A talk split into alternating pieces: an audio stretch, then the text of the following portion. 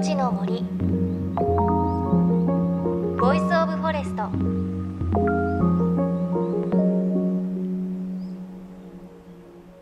おはようございます。高橋真理恵です。先日は北海道東北北陸で初雪を観測して北国は雪の季節始まりましたね。東京でも木枯らし1号が吹いて一日一日寒くなっています。で私は木枯らし1号が吹いた日に湯たんぽを出しました。ニュースであの木枯らし1号が吹いてる映像を見るだけですごく寒くなっちゃったんですよね。でもあのお布団に入って顔が冷たいけれどお布団がポカポカっていうのはすごく幸せ最高な気持ちになりますよね。ただ朝布団から出るのが辛くて私実はずっと反転ちゃんちゃんこを使っています。あの祖母のお手製で袖の部分をきつく縛っているので風も入らなくて暖かいんですがちょっと見た目は昭和的な感じなんですけれどあれにね勝る寒さ対策はないかなと思います。あの寒がりの方いらっしゃったら斑点とかちゃんちゃんこ見た目気にしなければ最高に暖かいのでおすすめです。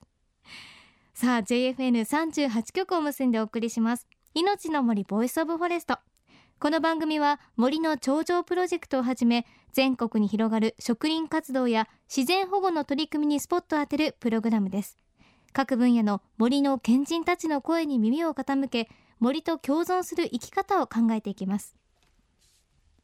さて今朝も先週に引き続き北国北海道。アイヌの聖地と呼ばれる湖のほとりにある静かな森阿寒の森にご案内します。案内してくださったのは北海道で活動を続ける写真家小寺拓也さん。小寺さんは20代初めの頃北米を旅していてカメラマンになる決意をしたといいます。そのきっかけは一人の写真家と一台のカメラとの出会いです。その出会いがやがて小寺さんを森へと向かわせることになります。そう僕がアラスカに行ってカメラマンになるかならないか夢で終わらせるかそれか本当に一歩踏み出すかっていう時にアラスカに行ってで星野道夫さんに会ってね、まあ、僕がね星野さん家に遊びに行って「いや星野さん僕もなんかカメラマンになろうと思います」みたいなことをこう口走った時にですねニコンの F3 っていうカメラがシンプルでいいからそれを中古でもいいから買おうかなと今思ってるんですけど星野さんも F3 使ってましたよね。見せてもらえますかって言ったんですね。そしたら「ああいいよ」って言って出してきてくれてそれを見せてもらって「あありがとうございました」って一旦お返ししたんですよ。そしたら次の日かなまあ1週間以内だったと思いますけど、まあ、これよかったら使ってっていうことでそれでくれたんですね。星野道夫さん。アラスカをフィールドに自然と動物そこで生きる人々の写真を撮り続け96年に不慮の事故で亡くなった動物写真家です。小寺さんは星野道夫さんの残した写真が語る自然と動物と人の関係に大きな影響を受けたと話します。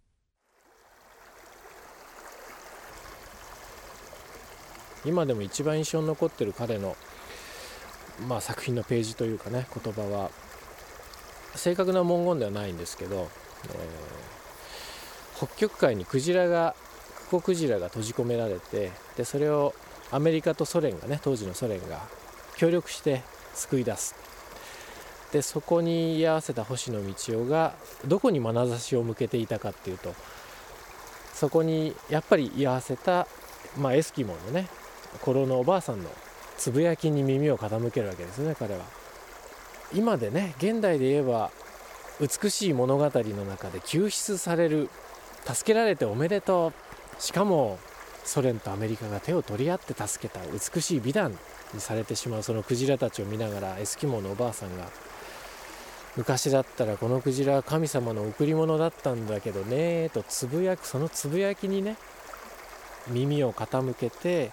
その地味な写真ですよ。富士壺がいっぱいついたクジラの写真平原のね割れ目から鼻先をつっと出した地味な写真なんですけどその地味な写真にその古老の言葉を添えてまあ、こんな世界があるんだよっていうのを優しく肩肘張らずにね決して強い語調ではなくてでもそっと提示するっていうそのやり方にねいやーこの人すごいなガツンときましたね。動物写真家星野道夫さんの写真が語るアラスカの先住民族たちの自然観生命観。今お話にあったそのクジラの写真今目の前にあるんですがねおっしゃってましたよね。地味な藤壺のついたクジラ2頭の写真です。確かに星野さんのそのエスキモーのおばあさんが昔だったらこれは神様の贈り物だったんだっていう言葉がなかったら多分ね美談を信じてしまったなと思います。その言葉があるから優しく本当のその自然な姿教えてもらってるなというそんな印象を受けます。で一方北海道の先住民族アイヌの人々の生命感は彼らの聖なる場所森とのつながりの中にある小寺さんはそう感じています。関係はしていると思います、まあ、やっぱり僕が抱いているアイヌの価値観というかね。それは命に関わる価値観だ。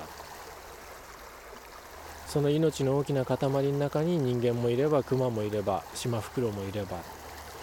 まあまさにね僕らも自然ですっていうところがまさにそうだな。阿寒の森の静けさの中で佇んでじーっとこう僕はね木が好きなので木の真似するんですよ。どれだけ動かないで立っていられるかみたいなねアホなことでやるんですけど絶対無理なんですよ。やっぱり鼻息がどうしてもね聞こえてくるの。うるさいんですよ。そうするとねやっぱりああ気にはなれない。やっぱりどこまで行っても動物だと思うの。心臓の音がね。ちょっとね口をねパカッと開けるとねや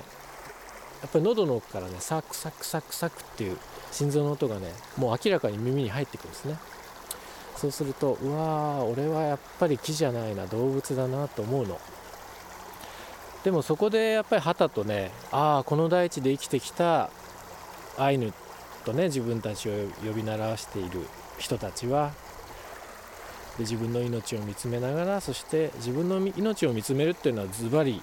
他者の命と向き合うことになるだろうと僕は思うんですね。自分の命とちゃんと向き合わなければ他者の命なんて向き合えないと僕は思ってるんですけど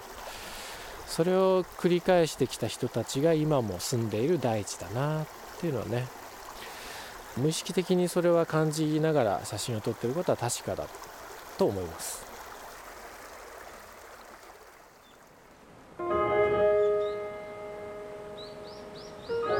命の森。 Voice of Forest。命の森 Voice of Forest 先週に引き続き北海道東部にあるアイヌの聖地オンネトーの湖畔にある阿寒の森を写真家の小寺卓矢さんに案内していただきました。小寺さんが森を歩きそこで撮影した写真はウェブサイトでもご覧になれます。また小寺さんの写真絵本森の命はアリス社から発売されています。他にも何冊か出ていますのでぜひ一度お手に取ってみてください。私もいろいろ見たんですがどれもすごく綺麗な写真でした。で命の森の番組のホームページ番組ブログの方にアカンの森そしてオンネ島の写真が載っています。私も今見ているんですがオンネ島すごく綺麗なんですよね。水の色がエメラルドグリーンでそのエメラルドグリーンの水面にメアカン岳あとオアカン岳がとても綺麗に映っています。あのちょっと富士山みたいな形をしているのであのすごく綺麗な山の形なんですよね。であの写真を撮るベストタイミングというのがあるそうで朝日が昇ると風が吹いて水面にさざ波が立ってしまうので写真きれいに撮れないそうなんですが朝日が昇る前だと綺麗にオンネ島の水面にメアカン岳そしてオアカン岳が映るということです。ね、ぜひ見に行く時は写真だけじゃなくて自分の目で見る時も朝日が昇る前に行って綺麗にオンネ島に映る山々見たいななんて思っていますでちなみに前回の放送ではアカンの森の歩き方のコツ小寺さんに教えていただきましたよね。とにかくゆっくり歩くこととおっしゃっていました。でさらにその次のステップもあるそうなのでご紹介します。まず1雨の森を歩く。2辺り構わず寝転がる。そして3同じ場所に30分以上座ったままじっと草と向き合う。これができると3級から2級にランクアップできるそうです。どんな感じなんでしょうね。あと今日のお話にありましたけれど小寺さん